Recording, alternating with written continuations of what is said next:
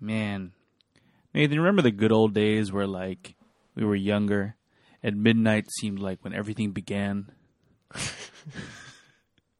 Are you referring to the fact that we are starting the recording? We're starting now we're starting the recording at 12:02. And we're like, I feel like a shell of a man. You do. You just woke up. I was standing outside your gate for like 20 minutes. Oh, for real? Did you try calling me? Yeah, I called you like 3 times and I texted you a couple times. When you see your message, it'll be funny. Whoops. It's okay. I left out the obligatory. I bet you're asleep. I just assumed you were asleep. Yeah. But I got in eventually. Like, I didn't want to wake up the household by ringing the doorbell, so I was just like, I'm going to chill here. Did you climb the gate? No, I'm not spry. Eventually, I rang the doorbell. Okay, right. Which is dumb, because I should have just rang the doorbell right away. Yeah. At the, There's people awake. This is a pretty late household. I guess so. Yeah, I'm sorry I didn't get to the door, but also, like, this day has not gone quite as planned. Oh, what happened? This is cool. This is like legit. I actually don't know what you mean by that. Oh no, we're supposed to record in the afternoon, and then my dad had some checkups in the hospital. Yep. And he's okay though, right? He's okay. I knew that he was okay. Yeah. He's doing. It was a bit of a scare, but he's okay ultimately. Yep. I think he just got checked out like 2 hours ago or something like that. Checked out of the hospital? Yeah.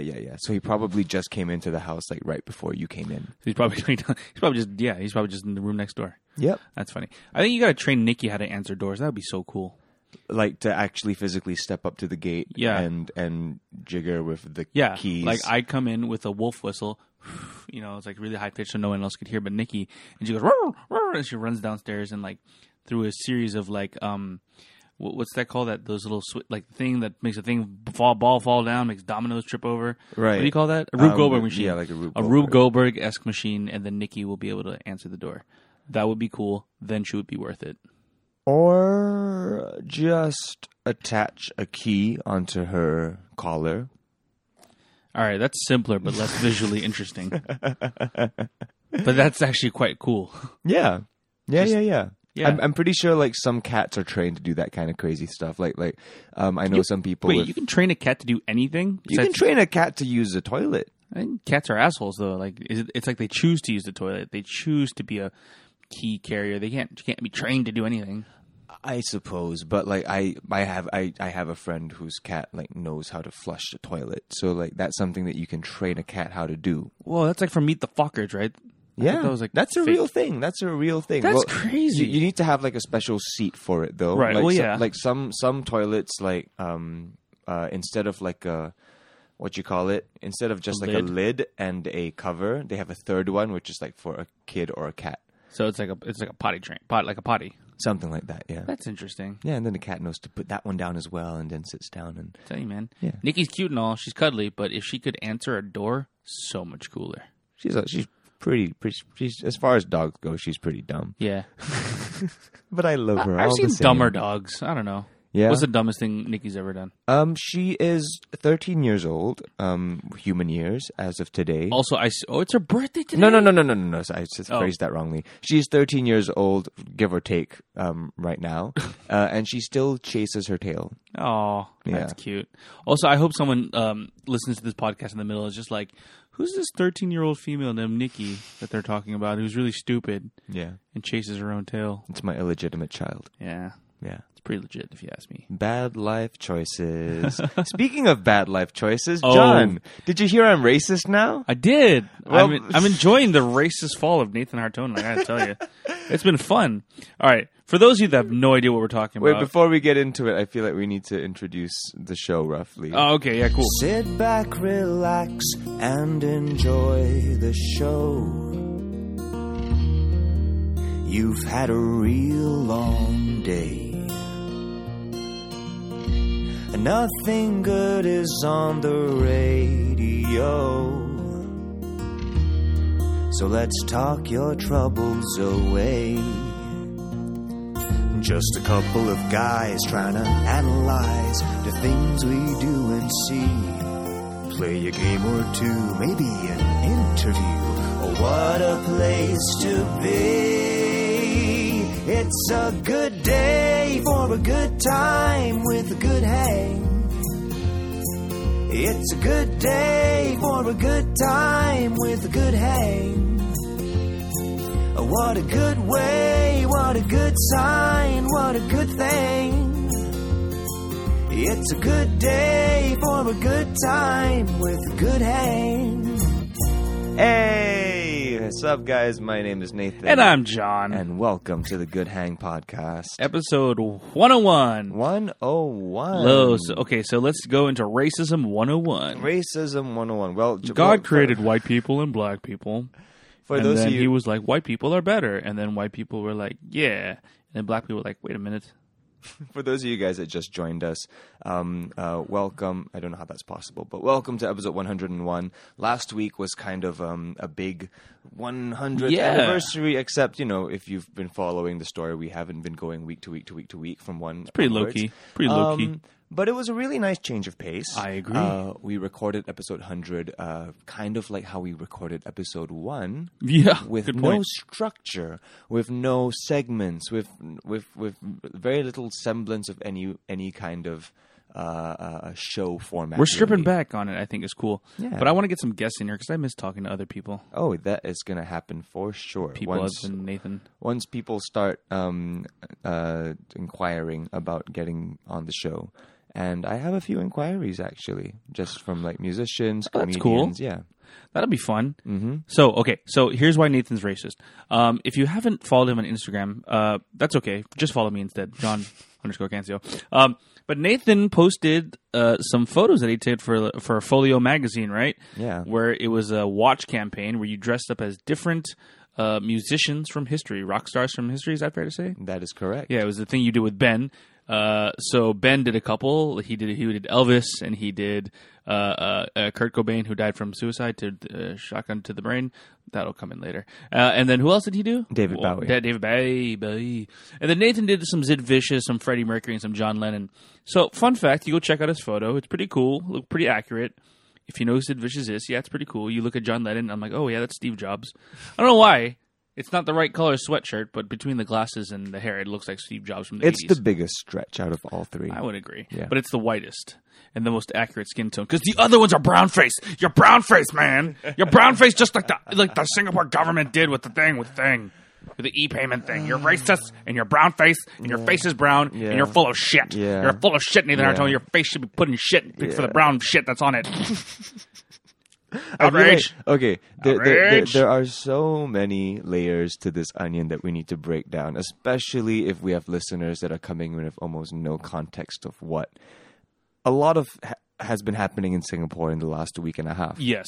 So should we contextualize a little bit, assuming that the person that's listening right now has no clue? So I'm going off the dome here. Yes. So basically, a couple of weeks ago, the Singapore government... Is it the Singapore government? I don't even say that. It was... Nets. It was Nets, right? Well, it was a government agency that approved the ad. Okay. Alongside Havas, which is a marketing thing, as well and as... a Jewish cookie, I believe. As well as, I think, Media Corp had something to do with it. Yeah, because I'm so ill-informed. See, this is what happens when I don't have my computer. I'm not prepared. Right. But anyway, they released an ad campaign to promote people to use e-payment.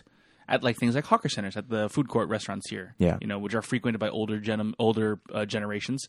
So they got this actor who is of Chinese descent to play four different characters, one of whom was a Chinese man, I think, a Muslim Malay woman, an Indian man, and some other racist shit.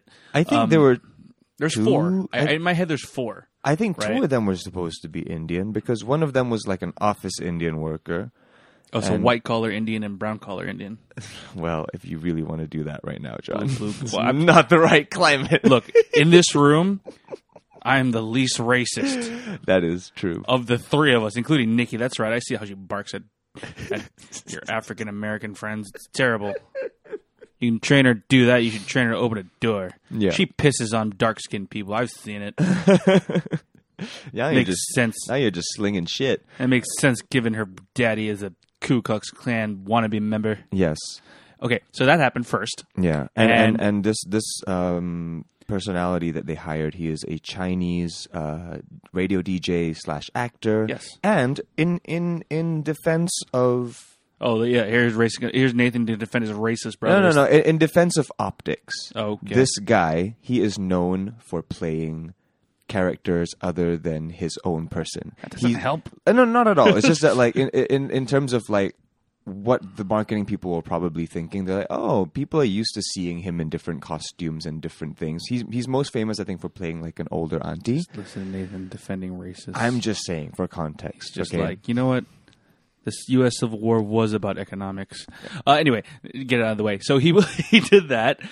So to play those Indian and Malay characters, he literally put on brown makeup. That's like there's no denying that. They literally haven't denied that. They put on darker makeup and wigs to make him look like that. Mm-hmm. And then before that happened, I assume you had this photo shoot. Wait, but you haven't really finished the story yet. I'm terrible. It's not just yet. And then after that... So, no. So they colored his skin. Yes. They made him hold on to Roti Prata and then put a name tag on his lanyard saying his name was K. Muthusamy. Yeah. Does that mean anything besides just... It's like the most... It's like an Indian John Smith... Like, okay. What is the most, like, typical cookie-cutter Indian name that you can think of that it's... I mean, I'm sure there's, like, a couple hundred or maybe 1,000 K. Muthusamis out there, but it's just one of those things where, like, you are really taking such a dated cookie-cutter reference of, like, a description of an entire race and then putting it onto a very massive ad. Yeah, very massive ad campaign. Okay, so like if I'm trying to get into the head of the ad agency people, they're like, okay, let's show him showing that e-payment is for all people. Yes. Right? I mean, in a nutshell, that's what they're going for. Yeah. Anyway, so unsurprisingly, that sparked a huge backlash here in Singapore in, August of 2019, because who knows, you could be listening to this in the future. Yeah. Late July 2019. And musician, comedian, all-around personality lady, Preetipls, and her brother Subhas released a response song like the day after this broke, right? It was pretty soon after. Well, the ad came out quite a while ago, I think. Yeah. So, like, I don't have the exact dates, but if the ad came out, like, date X, then the articles about it started coming out, like, X plus, I think, almost a week and a half, 2 weeks.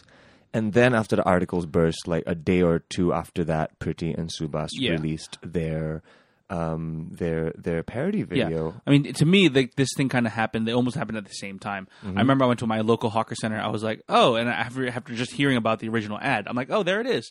And then like that evening or like the day later, I saw the parody video. Right. So the parody video was, and we were not going to share it here because that's literally illegal. Oh yeah, they've banned it. It's on Pornhub. Go check it out. Is her like and her brother like basically parodying the thing. Via what kind of song? Who's the song? The backing track is like Iggy Azalea. It's an Iggy Azalea song, and they changed the lyrics around to comment on the situation. Yeah, basically pointing fingers and saying people fuck things up. I can say fucked up because I'm a podcast. People fuck things up, and then representative from the government. See, what's that dude's name? The one minister dude got really angry. K. Shanmugam. That's the one. Can you imagine if his name was K. Muthusamy? That would be messed up. He got really angry and like. Said they were bad. It's a whole back and forth. It's a whole outrage. It's the outrage of the day. Let's just say. Yeah. Now, how Nathan got into this is exactly that. So he did. So to jump back to the beginning, if you're still following us, he did a photo shoot where he dressed up as different rock stars, including Freddie Mercury. And in this photo, and oh my God, Nathan has taken a lie detector test, and I believe him and trust him because he's my friend and he's not lying. He looks darker in the photo, but it's not like he did any brown face makeup. Not even Photoshop, you're saying, right? No. It was really just the color of my skin. That's just Nathan, man. I'm looking at it right now. He's dark, dude. He's wearing a black T-shirt. I'm just like, where does the shirt end? Where does the skin begin? Looking at him right now, he's dark. He's darker than me, for sure. Yeah. So it really took me by surprise because I really didn't think I was going to be a part of that whole conversation in the dumbest possible way because How I got wind of it is that I saw like one comment notification. It popped up on my phone saying like, have you been living under a rock? We just went through this whole K. Muthusamy saga and now you're doing brownface. And I'm like, and like it took me a while to kind of put, because I saw the comment independent of the picture. Right. And you're like, because it popped up on notifications. And then I kind of put two and two together of like, oh, they're talking about the Freddie Mercury picture. Right. But okay, it's only one person, so I'm just going to ignore it because people comment stuff all the time. But like, Nathan, on the internet, when there's one butthurt person, like a cockroach, yeah, there's so many butts. I don't want to say butthurt. That's not generous. No. But people were genuinely affected by it, right? And it was kind of messy. Like I then looked at the post and I looked at the comments, and there were like a good number, I would say about 20 plus comments, commenting on the fact that I put on brown face. Let's face it, they were calling you out. They were calling me out. They're trying to call me out. Yeah. Whether it was, I'm not going to judge if it was worthy or not of outrage, but there was outrage from people. Yeah. Yeah, just basically saying things like, I don't want to go through the comments because it's just stupid and ugly. But like, yeah, accusing you of being a brown face. Like, but a lot of these like confused me. They're like, some people were like, okay, you're dumb. Okay, that one makes the most sense to me. Like, what are you doing? Yeah, yeah. People are like, how dare you try to ride the coattails? Like, try to get clout. I'm like, how? What? Huh? This would be a terrible way to get clout. Yeah, that racist clout. It's like, here's how I'm gonna get clout. Guess what? I just named my son Adolf Bin Laden. Yeah, that's what I'm doing. Yeah, but yeah, and then it's like I had to think about it for a sec because I remember Nathan showed me the photos before. I was like that, and like you showed me the photos while the stuff was blowing up, the brown face, and I didn't notice anything. Yeah, you know, if anything, it made me remember. I was like, oh yeah, Freddie Mercury was of like Middle Eastern descent a little bit on his dad's side or something. Yeah, but anyway, so how does that make you all feel, man? Facing all that backlash and.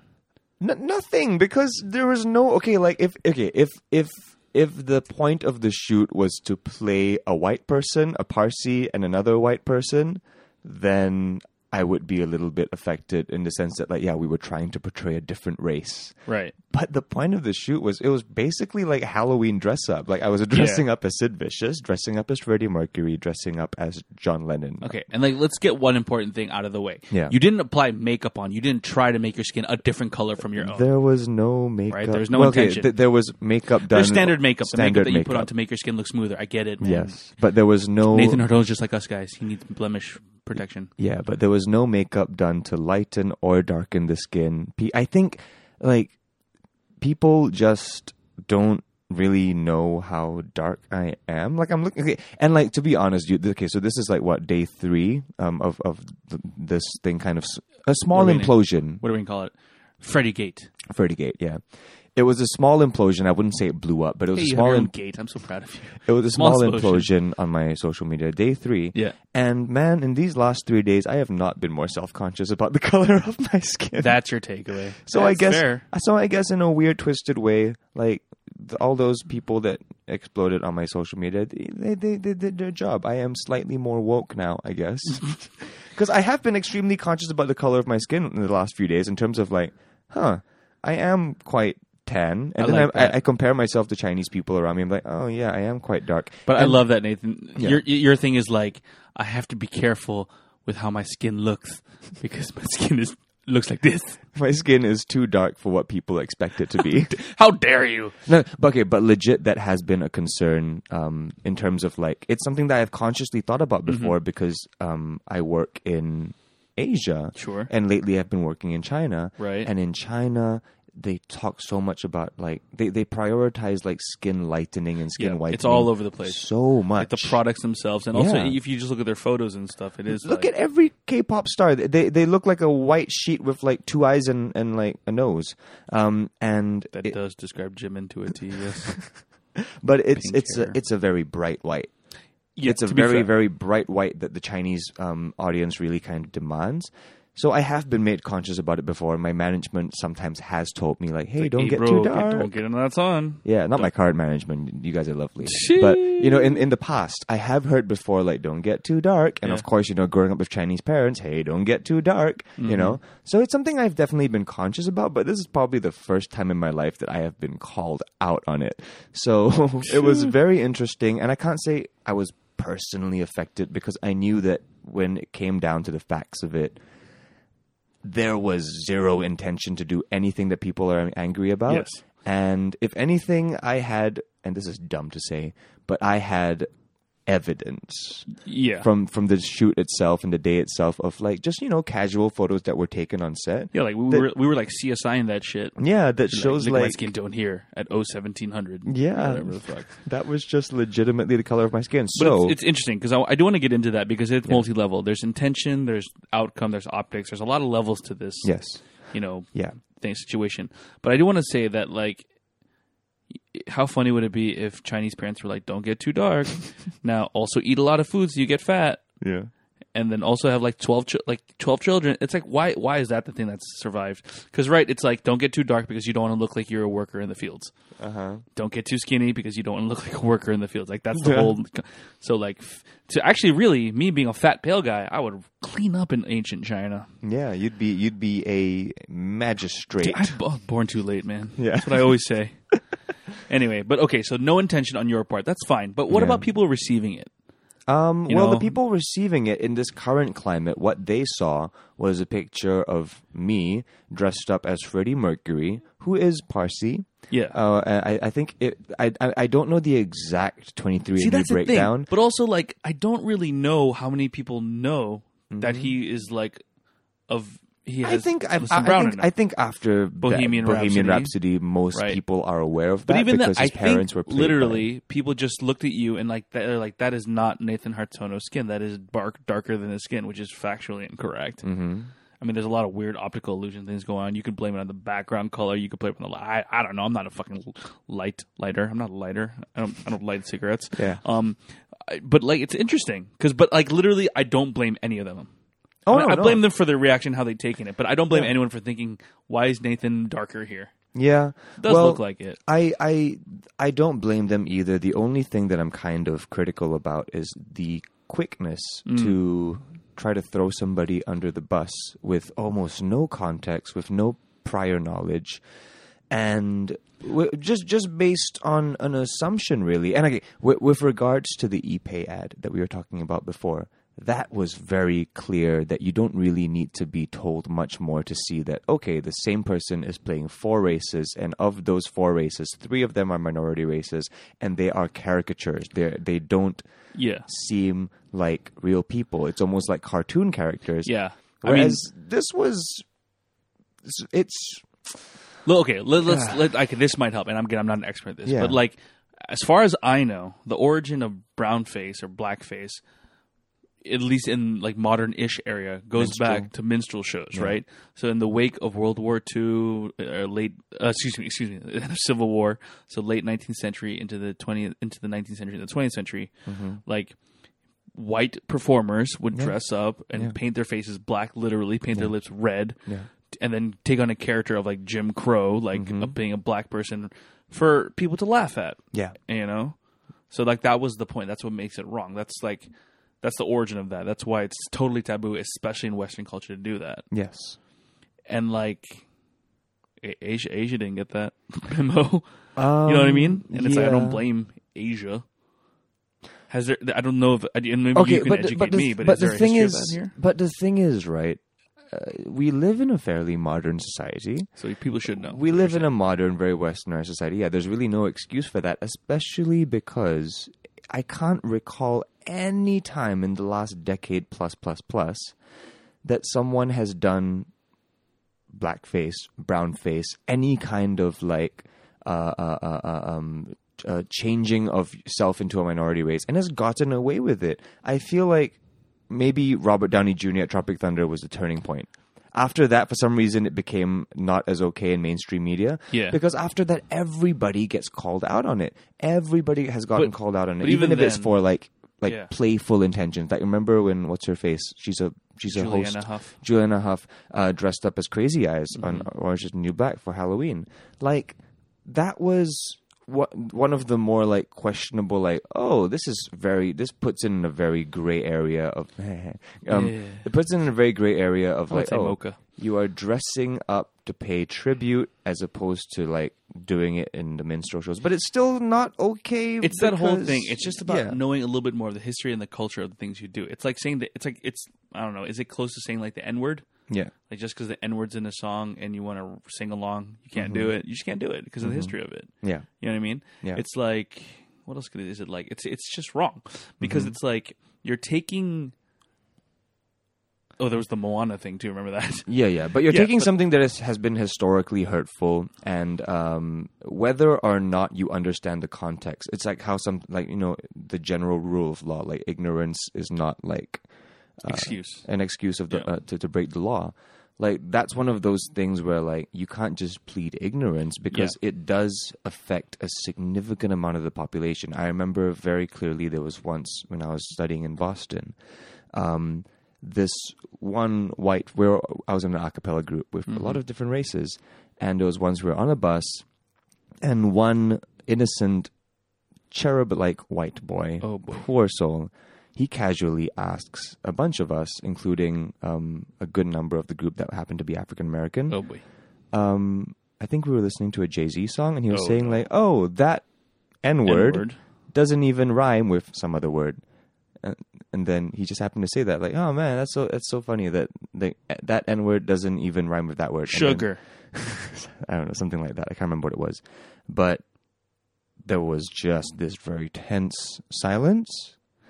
And then the conversation continued. But then afterwards, like, you know, this African-American girl who grew up in the South then spoke to myself and the group manager privately, saying like she was really, really hurt and offended by that. Yeah. That blew up into a whole thing.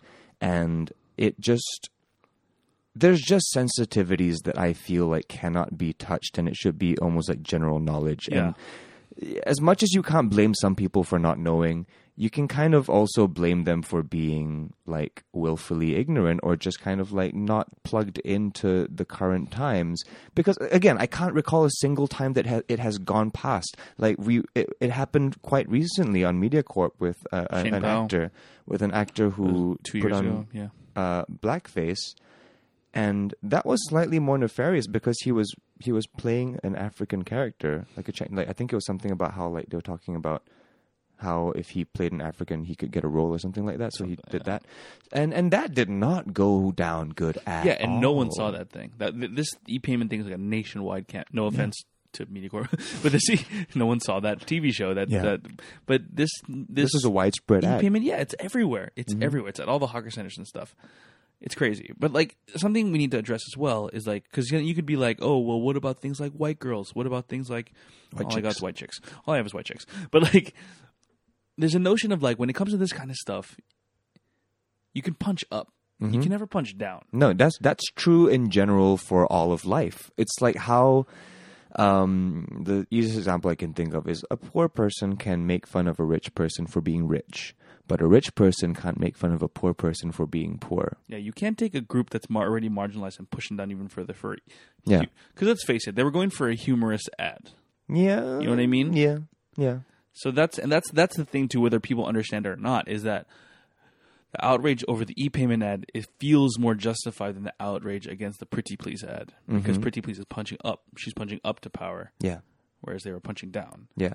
You know what I mean? And it's like, that's the thing. It's subtle, man. This kind of institutionalized racism is subtle. What's the big danger of an actor playing a thing? Well, it reinforces stereotypes and the fact that people can be like, made fun of for just the color of their tone, man. Yeah, to be very flippantly racist. I mean, like you didn't grow up in Singapore, but I did in the local school system as well, and I went to a primary school that was predominantly Chinese, so I was very sheltered for the first 6 years of the school life. But then when I went to secondary school, suddenly there were so many more races. I was in ACS Barker, which is still, people consider it to be fancy, but to be honest, it was kind of ratchet when I was going there. And in terms of just like discipline and standards and all of that, but it's a much wider racial mix than the primary school that I went to, albeit still predominantly Chinese. But suddenly, opened up your eyes a little bit more. Yeah, but suddenly there is like a good portion of Indian students and Malay students, and the casual racism starts very, very young. Like it always starts as like, you know, jokes and things like that, or just like the standard just jabbing here and there. Yeah. And I think when you're younger, there is a certain kind of camaraderie that comes along with it that is slightly less nefarious. But I think if we don't think about those things too much when we're younger, or if we kind of just like take those things for granted, we subconsciously carry over those stereotypes. We subconsciously carry over those like very casual insults of like, oh, you cannot eat pork. Oh, you can't eat beef. Or like, oh, I turn off the light, I can't see you. Or like oh, you got the dot on your head. Anything. Like very, very like things that kids will find and like make fun of. Like if we don't wisen up to those insults or things like soon enough, like I feel like maybe the turning point's at 15, 16 that you got to start really being conscious about it. Mm. We carry that over into our adulthood, and like maybe we don't it becomes a habit. Maybe we don't consciously want to insult them, of course, but we do subconsciously kind of register this person of a different race as an other. As an other. It's marginalized, put in the side, it's making them different from you. Exactly right. Yeah. And that's the thing. That's, I mean, in a nutshell, I mean, I feel like that's what institutionalized racism is. It's habitual racism. It's like you see a name, you check one box, you see a different name, you check a different box. You know, that kind of shit. That's like kind of invisible. You don't know how it got there, but it's always there. Yeah. You know what I mean? And it's not just down to skin. It's also down to sexual orientation, gender, all that stuff, you know? But dude, like, that's why I was so like kind of happy that this thing was happening with the whole blow up with the ePay ad and Preeti and Subhas, because Freddie Gate and no, I mean that's we'll talk about that later. But with this the main case, I was really happy that it was happening because it's kind of a conversation that's a long time coming, and then finally it's being taken quite seriously because, I mean, the government chose to get involved. They chose to censor something. They choose to take it away. And then, you know, I mean, we know the current media landscape. Nothing leaves the internet. But the moment the government steps in to try to take something away, that's how you know it's going to catch fire. That's interesting. So, like, because of that, and because we have, like, kids on the internet, and we have everyone on social media, we have a very, very wide range of people being mobilized, or at least being conscious about the fact that this is a thing that people need to pay attention to. Whether or not they are on either side of the argument, whether or not they think, oh, it's okay, you can dress up as different races, or whether or not they think it's, oh, it's okay, it's wrong to do so, and that Preeti and Subhas were justified. Either way, at least the conversation is being had. People are being made aware and conscious that this is a thought that they should have. Because I remember when I was younger, like that was not something that wasn't a conversation that anybody was having in terms of like, what do you do with this casual racism? What do you do with these like just offhanded jokes that you kind of play off as like, oh, he's my brother, so I can say things like that. Like, oh, you Indian. I can't think of any. But like the thing is, and that's just to show you how not racist Nathan is. But like the thing is, it's like, I mean, it's a first step. It's good that a dialogue has been begun, but man, we got to get better at speaking this, having this dialogue. I feel like both sides are fucking saying the same thing. It's like, hey, don't be racist. Yeah. Like, how do you do that? How do you have a conversation like, don't be racist. Hey, you don't be racist. Hey, don't be racist. You don't be racist. Yeah. Don't stir up racial disharmony. Yeah. Don't, you know what I mean? This case specifically, if you guys have been following it, has been kind of tough because both sides had their follies. Both sides kind of made their own mistakes. I think that's fair to say. Yeah. Yeah. So it was a very difficult thing to be like a 1 or a 0 on, but I feel like most people, most people that I know, didn't really see it as a 1 or 0 thing. They just saw it as like a chance to start a conversation and talk and be more aware of the fact that this is a conversation that has been needing to be had for a very long time. And I think we know that. I think we know that this was some. I mean, because we see other races in Singapore every day, but we don't really see other races in Singapore every other day. We almost like willfully ignore them because like, say, for example, you are a Chinese person working in the CBD in a successful bank or something. Chances are, majority of the Indian and Malay people you see will not be your co-workers, but they'll be people, the security guard at the building or the parking attendant. And I know this might sound really like stereotypical and harsh, but no, this is very factually true. Of course, they are Malay employees and Indian employees at these big companies, but statistically, it's just far lesser than the people who are actually running the fucking building that these things are in. People that are keeping the lights on, people that are making sure that the building is safe. But these people are invisible to us. And then suddenly this conversation is being had, and there's just a bit more consciousness. There's just a little bit more thought. There's just a little bit more of a inner dialogue that happens when we meet someone who is another, when we speak to someone who is another, when we, whatever it is, right? Sure. And that's the part that I'm excited about, because it's something that I know that a lot of the majority of Chinese people are aware of, but they're just kind of low-key happy that it hasn't really been put in the forefront yet, so we don't have to have this uncomfortable conversation because dad hasn't thrown the plate yet. Yeah, I think if anything, what I hope comes out of this is just a little bit more empathy and a little bit more understanding. Just like being able to put yourself in other people's shoes and see what their experience is like. Yeah. Because like, imagine how many fucking people had to like look at that photos that were taken. No, let's go from all the way to the beginning. It's like, hey, I have an idea. Let's do more e-payment. What do we want to do? We want to get more people to like... We need to represent all of the races. We need to have Chinese people. We need to have Malay people. We have the Indian people. We need to have white people never go to hawker center. We need to have these three kind of people. And then you have like the casting of like, let's get this guy to do it. The ideation phase. There's the execution. Okay, we're on the day now.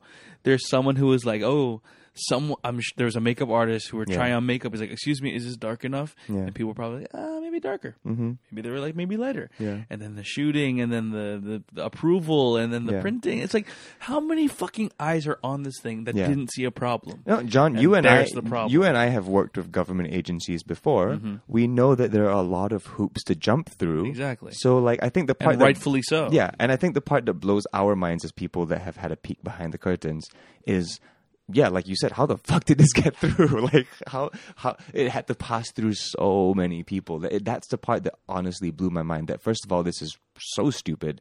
Second of all, it's so stupid that it passed through so many hoops. So it was almost like inconceivable. Like it almost felt like an intentional a parody of or something. It felt like, it almost felt very. Like an SNL sketch almost. Absurd, dude. It's absurd. It was very absurd. And it's like, I mean, I was just going to say like, it probably it started with Mr. Tan, then it went to Mr. Lee, and it was approved by Mr. Leong. It's probably like, but that's, even then, it's like, even if you, there's no excuse. There's no excuse to like, to have this kind of like. I believe the creative director of Havas, the marketing agency of, that did the ad, is an Indian person. See, he was probably like, I think it's funny. Ooh, that's sexist. It was a she. Oh, damn. I think so. I'm basing this off just kind of like glancing knowledge, but correct me if I'm wrong. I was sexist and racist because I was about to do an Indian accent. But yeah, it's something. It's really quite something. Yeah. Okay, so I want to quickly go back to to my little stroll through racist lane. Oh boy. And I feel like some people are kind of... As long as you stay out of Sex Predator Avenue, that's all I say. Yeah. Sorry, I interrupted you in a very beautiful moment. A lot of people are Pedo Plaza. Okay, so I think a lot of people have been wondering... Okay, not a lot of people. To be fair, like I intentionally made sure this was not a big public blow-up. Yeah.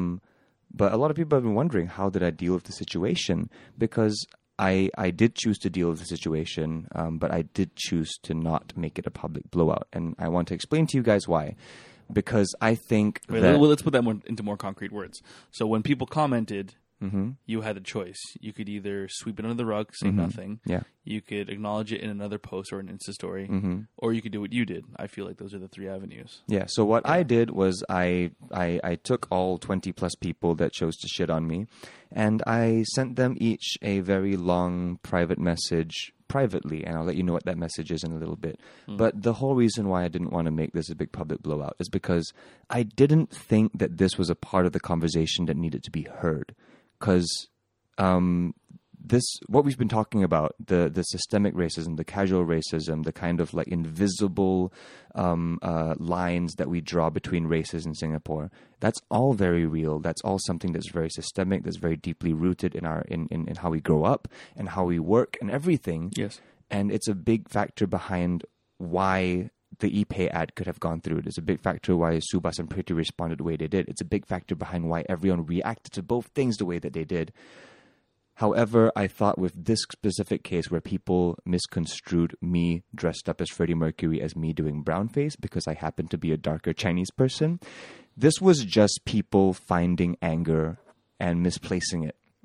and jumping on a bandwagon, I would say, or just kind of like it's kind of like the straw that broke the camel's back kind of thing. Mm. I was that straw. You know? I think it's like the straw that broke the camel's back, and then they hit you with another straw. That's what you were. And then they fucked me with the straw up the urethra. I can't think of what other hole that could have fit in. Is it that people ride a camel and they hit it with a straw, and then eventually the camel's back breaks? I think it's about like when you make the camel carry things, and then like the critical mass is like that straw. Like a bales of hay. Yeah. So the critical mass. I never thought about it. Yeah. Anyway, so it's like there was the ePay ad was a straw that broke a camel's back. Then Preetipls' thing was like a different camel, and then you regret here's another piece of straw. I regret this analogy so much. I just don't get it. Anyway, but the point is that so I didn't want to make it a public blowout because I didn't think that this was a necessary part of the conversation that needed to be heard. Yeah. And if I had made a public post, who knows, freaking like Mothership or Stomp or Straits Times is going to jump on it. They're going to write stuff about it. And then it's just going to enable more and more hatred. You didn't want to have make a statement. You want to have a conversation with these people. Yeah, I just didn't want to enable another forum where people can be dicks to each other. Fair. Because this... Okay, if it was a different case, if this was a shoot where like it was me playing all performance of Middle Eastern descent, and it was called Middle Eastern Music Legends. Nathan does Ravi Shankar. Yeah. Then it would be like, okay, I'm going to make a public statement because this is like fucked up because I did something bad. And this is weird too because why would you do that in the first... Anyway. Yeah. Okay, yes. But this was one of those things where it's like, no, did not need to be bigger. Like, it's just that the people that felt hurt deserve to feel heard. And they deserve to feel like some kind of closure.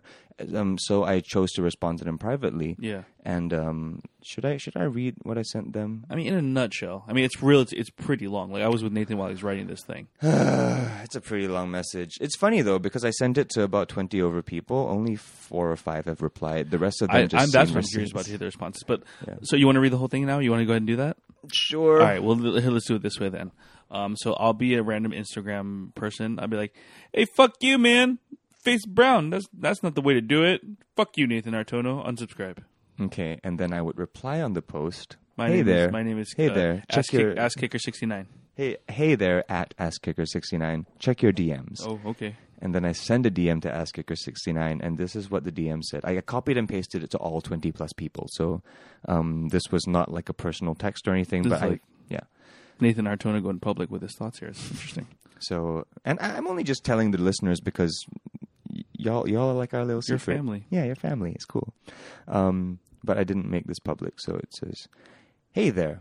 So I've read your comments, and I understand it's been a weird time lately with racial sensitivities being at the forefront of a lot of discussions.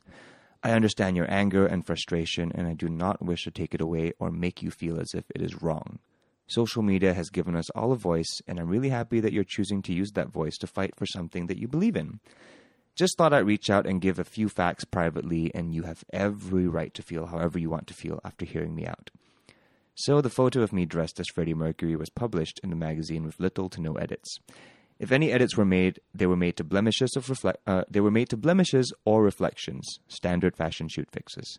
It just so happens that as far as Chinese people go, I'm on the tanner side of the spectrum.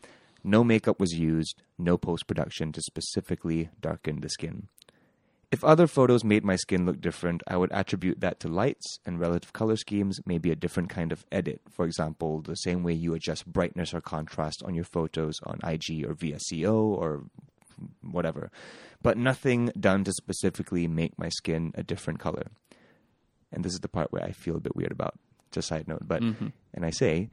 It feels weird having to justify this, but just to bury the hatchet, I've attached some photos taken on set the day of the shoot.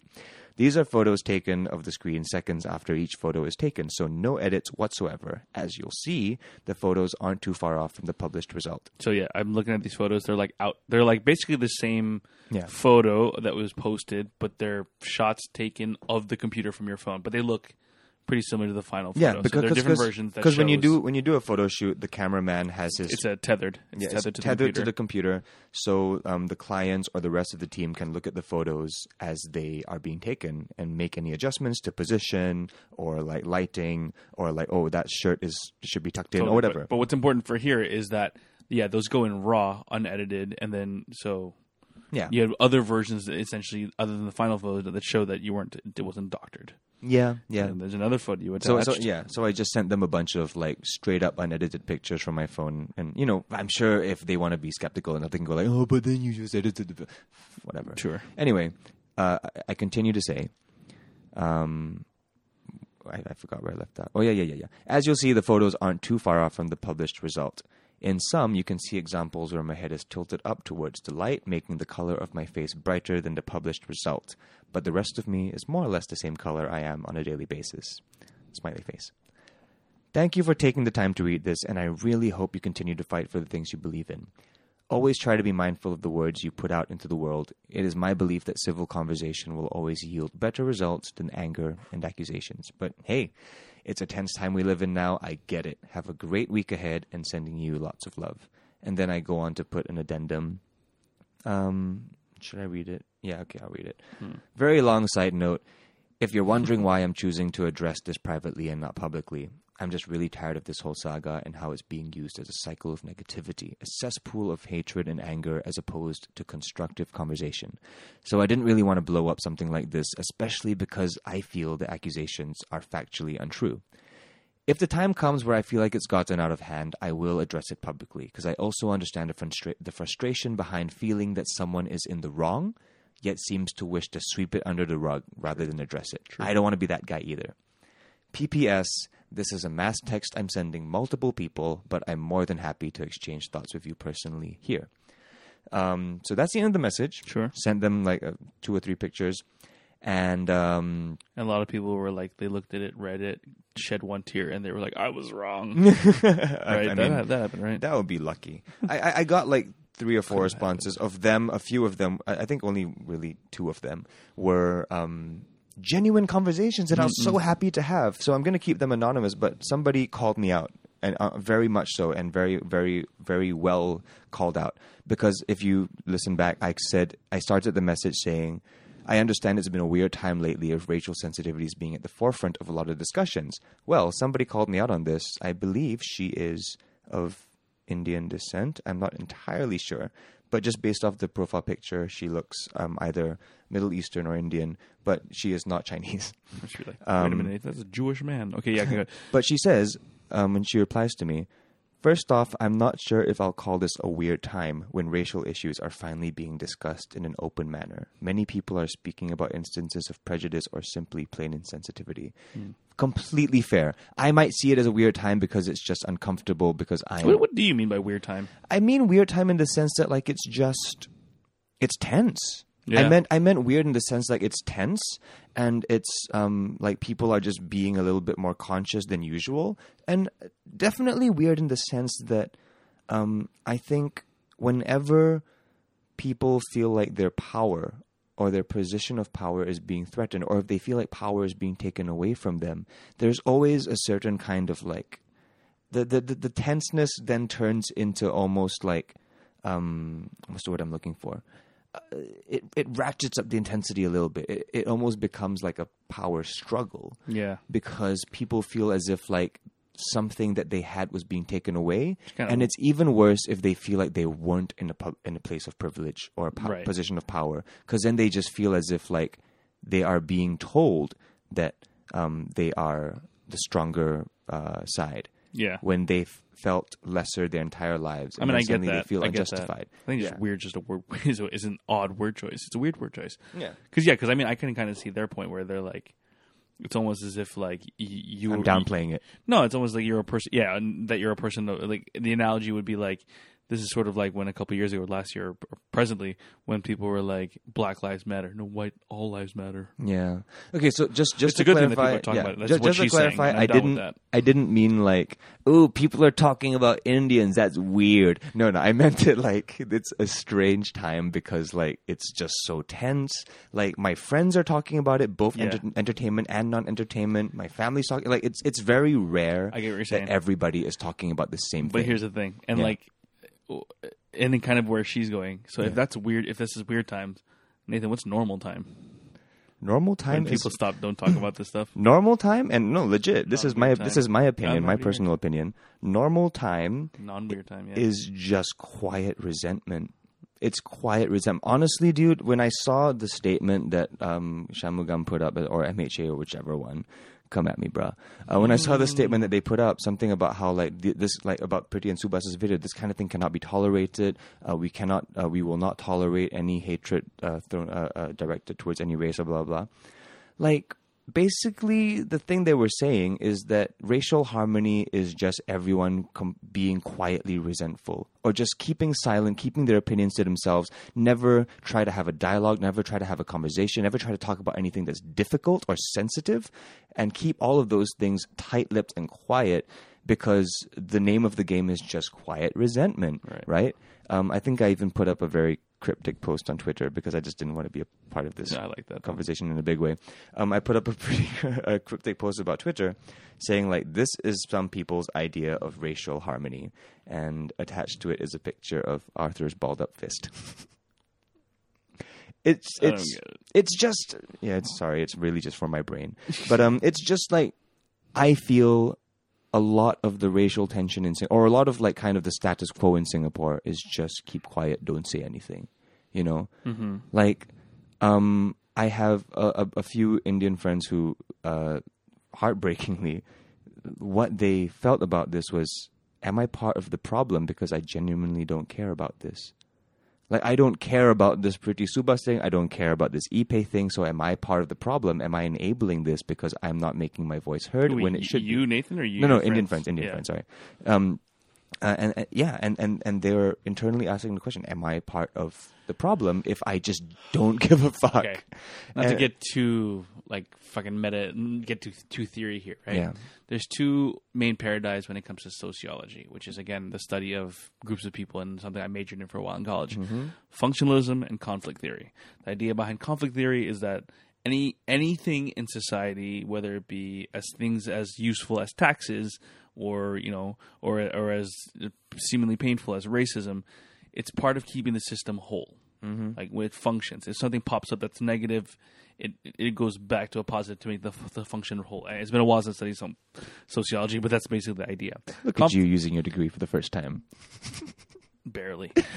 So when something bad, okay, I'm getting it right now. So when something bad happens in society, it's a sign of the system breaking down.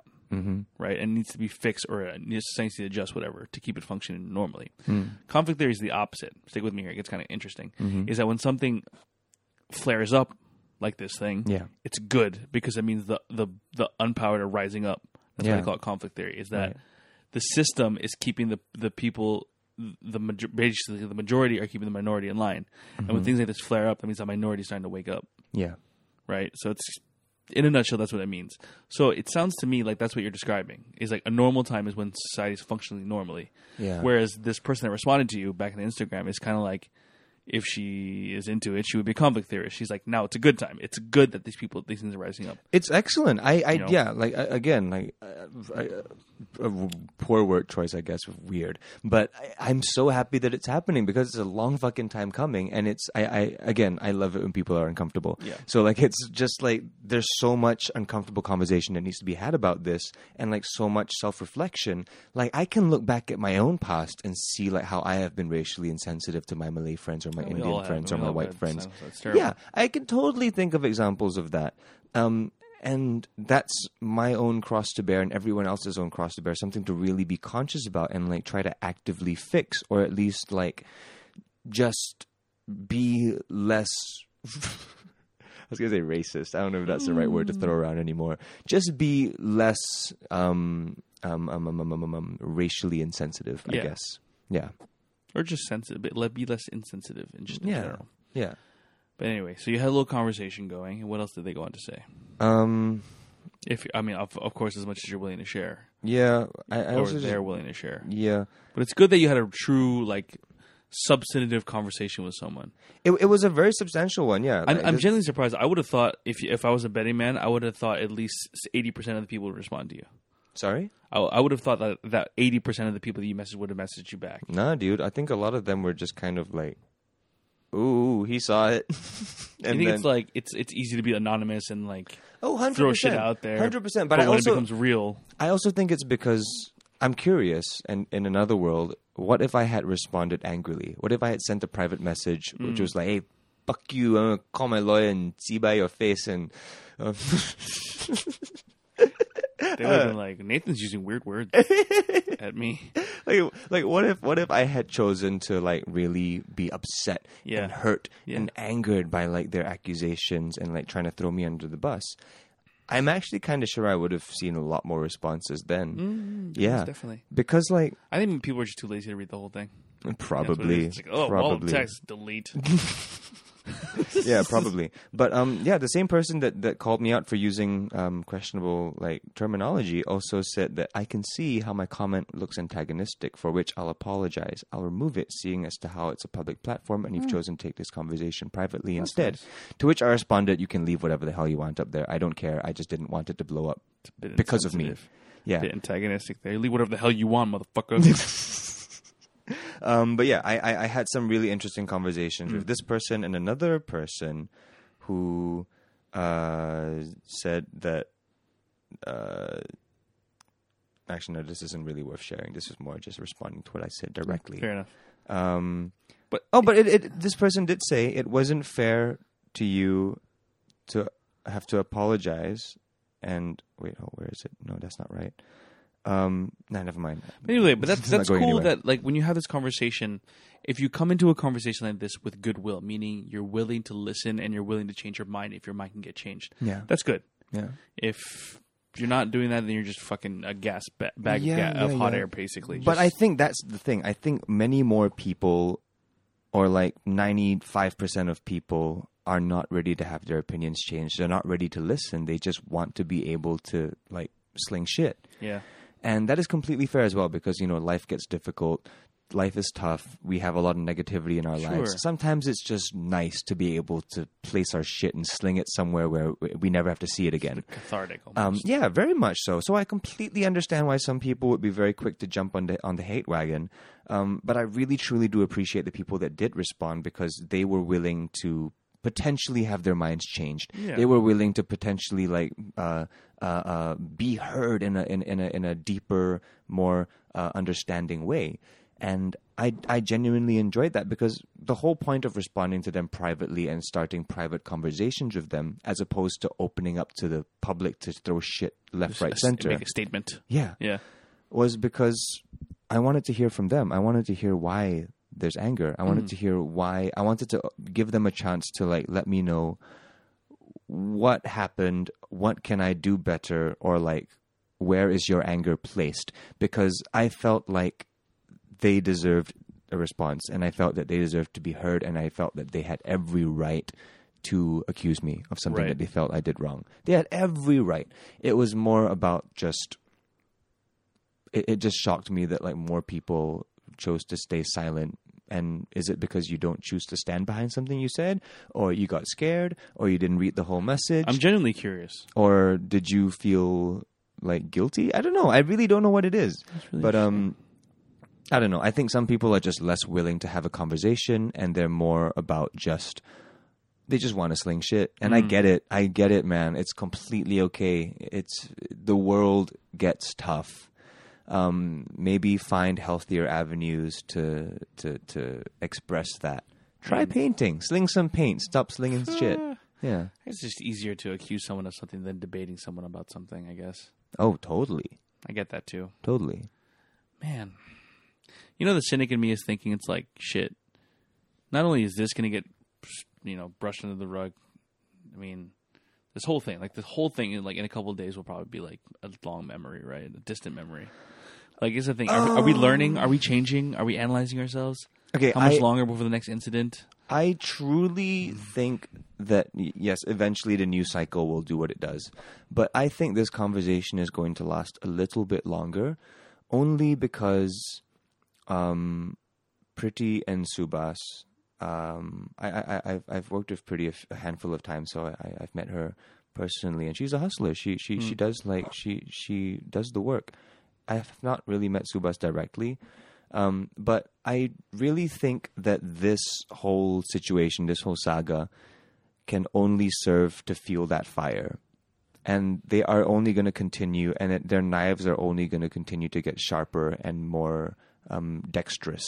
I think with this one, they had the right spirit and they had the right intentions, but their way of striking was a little bit blunt, but necessarily so. Because really I think, like Wolverine-y, like metaphor here. Yeah, like, yeah. I think, even though a lot of people got upset because they felt that their response video was an attack, right? I felt that the spirit was there, and I think the bluntness was kind of like required to start the conversation. Yeah, it's like a shock to the system, right? Yeah, because honestly, dude, Chinese people, they need the subtlety of a fucking car crash to the face before they... No, I'm serious. We are not a subtle bunch of people. Have you watched the Media Corp show? It's not there. It's everything is very telegraphed. Right. So I think in order to have started the conversation,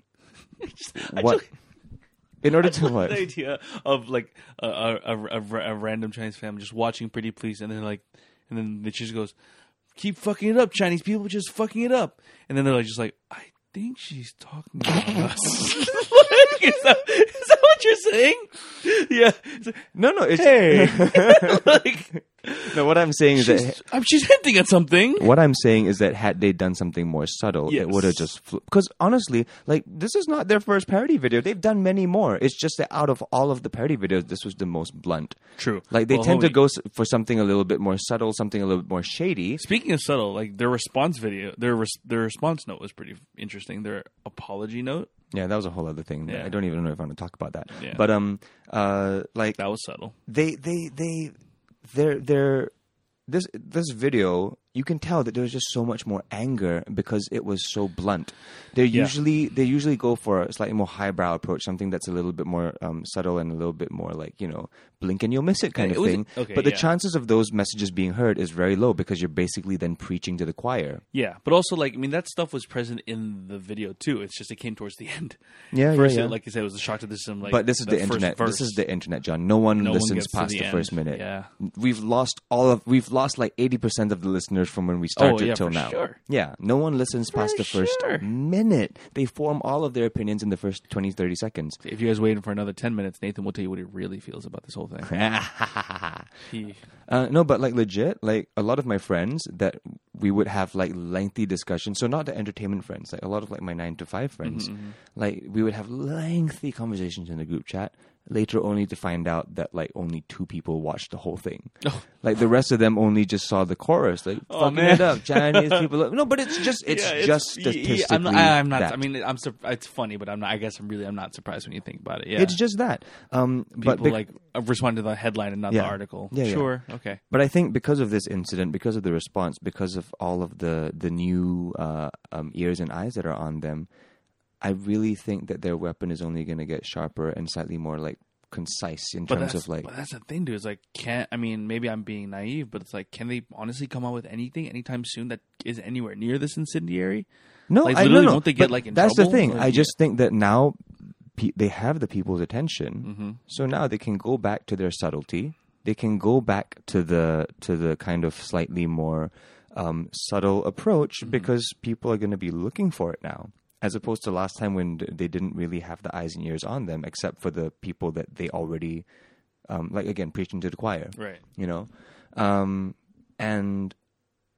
I think they're talented writers and all of that. And it's the conversation is only going to continue and they're only going to get better at being able to deliver that message in a more palatable way, I guess. Because now they've learned what not to do to piss like most of the country and the government off. It's like what any theater director will tell you, right? It's like, go too far, then we'll pull you back. That's what their thing is now, right? They're ready to be pulled back.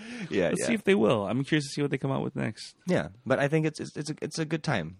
Not a weird time, a good time. It's a good time. It's a good time for some really uncomfortable conversations. So go on and have them. It's a good time. It's a good conversation. And this was a good hang. Yeah. Oh, are we wrapping it up already? I don't know. I feel like I'm falling asleep. It just felt right in that moment. You don't have to. It feels like a waste of a perfect segue. No, it's fine. I dig it. It's a nice, clean hour where we talk about race, baby. Yeah, you are tired. You didn't even yes and that one. No, I just didn't. I was just like, is there a way to, let's talk about you and me. Let's talk about you and them. Good and bad. No, I mean, I feel like, all right, now it's like, what it's like, let's talk about other things. So that's what Nathan's been up to. And I just had a really good poo. Like, what is okay, no, you're right. There isn't really much. Okay, like what's the general takeaway, or what would you like to leave the listeners with? That is a good question, my friend. Yeah. And I think, in the wise words of Bill and Ted's Excellent Adventure, I thought you were going to say Bill Cosby. Be excellent to one another. Is that even the quote? Is that even the movie? It's their excellent adventure. Just be excellent. I'm not sure if it's the first one or the original. I haven't seen that movie enough times to be able to quote it, but I hear they're making a threequel. They are, man. Yeah. But yeah, it's pretty simple. Though, like Bill and Ted, they travel to the future where they are the I don't know how to say it. They're like the prophets, the gods, the prophets of the time. Like everyone falls. They're Jesus. I'm just gonna say it. Mm-hmm. And yeah, and like the thing they learned. Or the thing that like their future selves taught the rest of the world was just to be excellent to one another. Yeah. So it's like do that. Try to do that. Just try to be like try to listen and try to be nice and try to be kind and try to see what it's like to be someone who isn't you. How about that? My thing is yes, because I think it's such a platitude nowadays to say like just be don't be an asshole, just be nice to everybody. But I think with this, it's something that's so much deeper where we really need to look into how we perceive other races and be honest with ourselves that sometimes we do see like another race as another. Almost like another species sometimes because there's so much that we don't understand. I think the first step is to be honest with yourself and see that, yes, as human beings, we can be that way. As human beings that grew up, however we grew up, we can sometimes like have a knee-jerk reaction to a completely different group of people. And we must be able to forgive ourselves for that as opposed to just kind of fall into this weird guilt spiral that enables us to silence ourselves or be too afraid to have a conversation. Mm. I think what needs to start is forgiving ourselves for having those preconceived notions, forgive ourselves for having prejudices that we didn't ask for, and like actively seek understanding, actively seek a mutual kind of relationship with people that you don't interact with every day or people that you might not understand fully. Yeah. I want to add on to that and to what I said earlier as well. It's like be kind to one another, but also like, I mean, this might even be opposite of what you're saying, but it's like examine yourself a little bit. Mm-hmm. Examine the things you think and the things you say and the things you do. Like the real fucking annoying thing version of this is check your privilege. Check your privilege. Yeah. Which, honestly, you should. Yeah. But also, it's like... Because that's the thing, right? We're the protagonists in our own life story, right? Oh, all the time. And everyone else, by every definition, if you're not a supporting player, then you have to be a villain, right? An antagonist. Mm-hmm. That's just not the case, man. We're just all people living our lives. And as you said, like people have been given privileges that we don't understand or want or even accept, really. Yeah. Doesn't mean they're not there. Oh, yeah. So it's like... Think about yourself and your position as a member of the human race and just see what you can do. Not even human race. How about an earthling? As an earthbound creature. And just think about what you're doing. And it's so weird because like I'm a big proponent of like following your gut and going by instinct, mm-hmm. but also take the same kind of like care to think about, yeah, why you do the things you do and why you think the things you think. Like if the people who did the original ad stopped and thought a moment, mm-hmm. maybe they could have come up with a better ad that would have been more effective. If Preetipls and Subhas just stopped and thought a moment, maybe if they thought, is this the right way to wield our power? Mm-hmm. You are completely in the right. Nothing wrong with you. But my point is that if I had stopped for a bit and really looked at myself in the mirror and just asked myself, am I too brown for a Chinese person? Yeah. That's unfortunate. The answer is yes. I get tan, dude. I swear to God, like I need to. It's a weird melanin thing. I don't know what it is. My brother and my sister are like. They look like pale Chinese people. My mom as well, but for some reason, my dad and I, your dad, yeah, we look like we do like outside work, just from like you, just from like very brief like walks out in the park. Yeah, like I get tan from like just like walking from here to the MRT station. Yeah. I mean, but all that aside, though, like what I'm proud of you, Nathan, is that like. You knew that you were in the right. You felt that way anyway. You have evidence to back it up. But you still stopped and thought about it and thought about what you did and what's happening and what other people are going through. You know what I mean? I think that's good. That's my point. That's something you always need to do. Yeah, well, it's not something that everyone does. So, yes. Be excellent to one another. Check yourself. And have a good hang. That's what I say. Have a good hang. I'm sleepy. Good night, everybody. Or good morning. Or just goodbye. Just good person. Good person. What a place to be. It's a good day for a good time with a good hang. It's a good day for a good time with a good hang. What a good way, what a good sign, what a good thing. It's a good day for a good time with a good hang.